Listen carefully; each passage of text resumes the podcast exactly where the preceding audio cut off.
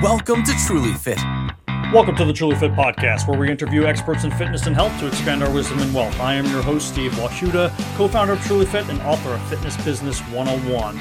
On Thursdays, it's just me talking about something in the fitness or health industry that I want to elaborate on. Typically, it's something that I've either touched on in the previous podcast or maybe something I'm going to touch on in the upcoming podcast or something that is trending that I feel needs to be unpacked a bit.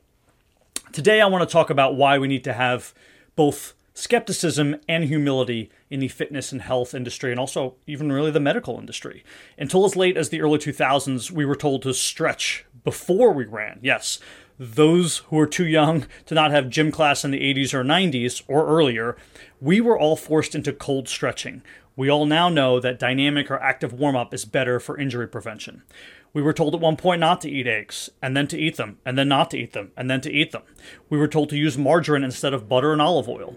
We were told, and told until recently that we should never go knees over toes. And now we're finding out not only is that likely wrong, but potentially that's actually causing many of the knee problems we have. There are dozens, if not hundreds, more of these fitness, health, and nutrition related directives we were given, only to find out upon further investigation they are wrong.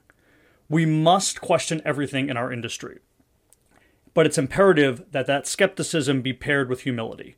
As confident as we are in what we have learned, it's inevitable some of those things are going to be wrong. Think of all you have learned in your industry, be it nutrition or fitness or medical, and then honestly try to assess what you know that is without a doubt correct. Theories or tidbits you've passed along to hundreds or thousands of others. Time in and time out without actually breaking down the science in almost a mathematical or easily reproducible way. We have all likely done it. Again, the aforementioned never knees over toes is something that I once espoused on a regular basis. Being a slight contrarian in the fitness, health, and nutrition industry is needed. Asking why or what is the exact reasoning or evidence should be something we do more often. Challenging the status quo in our industry is not rebellious, but rather a show of vigilance on behalf of our clients. With all that said, it is so easy to get lost down the rabbit hole of Googling evidence to prove one's point.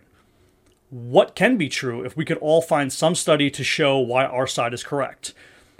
Back to my earlier point here concerning having humility coupled with skepticism, saying, from what I have read, or from what the data currently points to that I have come across, is much better to say to clients than we know without certainty naturally, a philosophy in food choice or exercise prescription that worked for us or for our clients will influence us towards pushing others in that direction.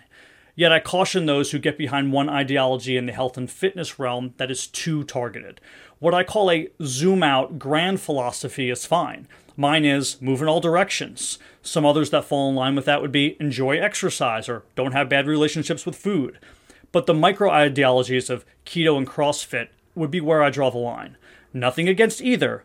Both can get you to your goal, your goals.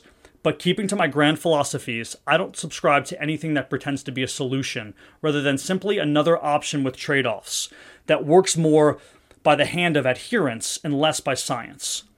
I want to speak about this topic today because I had an internal conflict. My podcasting has led me down many conversations wherein the guests have conflicting views and I have found myself, even on back to back episodes, agreeing with them. That can seem contradictory. But ultimately, when I have a guest on that has dyed in the wool for one particular solution, let's call it, I don't deny that that solution can work. Vegan, keto, low fat, calorie restriction, all of these can work. CrossFit, body weight only, supersets, pyramid lifting, these can all work. However, they all work in different contexts for different people, for different goals under different constraints and variables. My goal is to get experts on this podcast to provide valuable information that can help the general public and fitness and health professionals with accruing more knowledge. Whether this be in business, food, medical, or fitness, I'll always do my best to tackle both sides of philosophies that are presented. I owe that to my audience. Remember that you owe that to your clients or patients. They deserve that same effort. Hedging our bets and questioning, becoming a humble skeptic. This has been an episode of the Truly Fit Podcast. Thanks for listening. Thanks for joining us on the Truly Fit Podcast.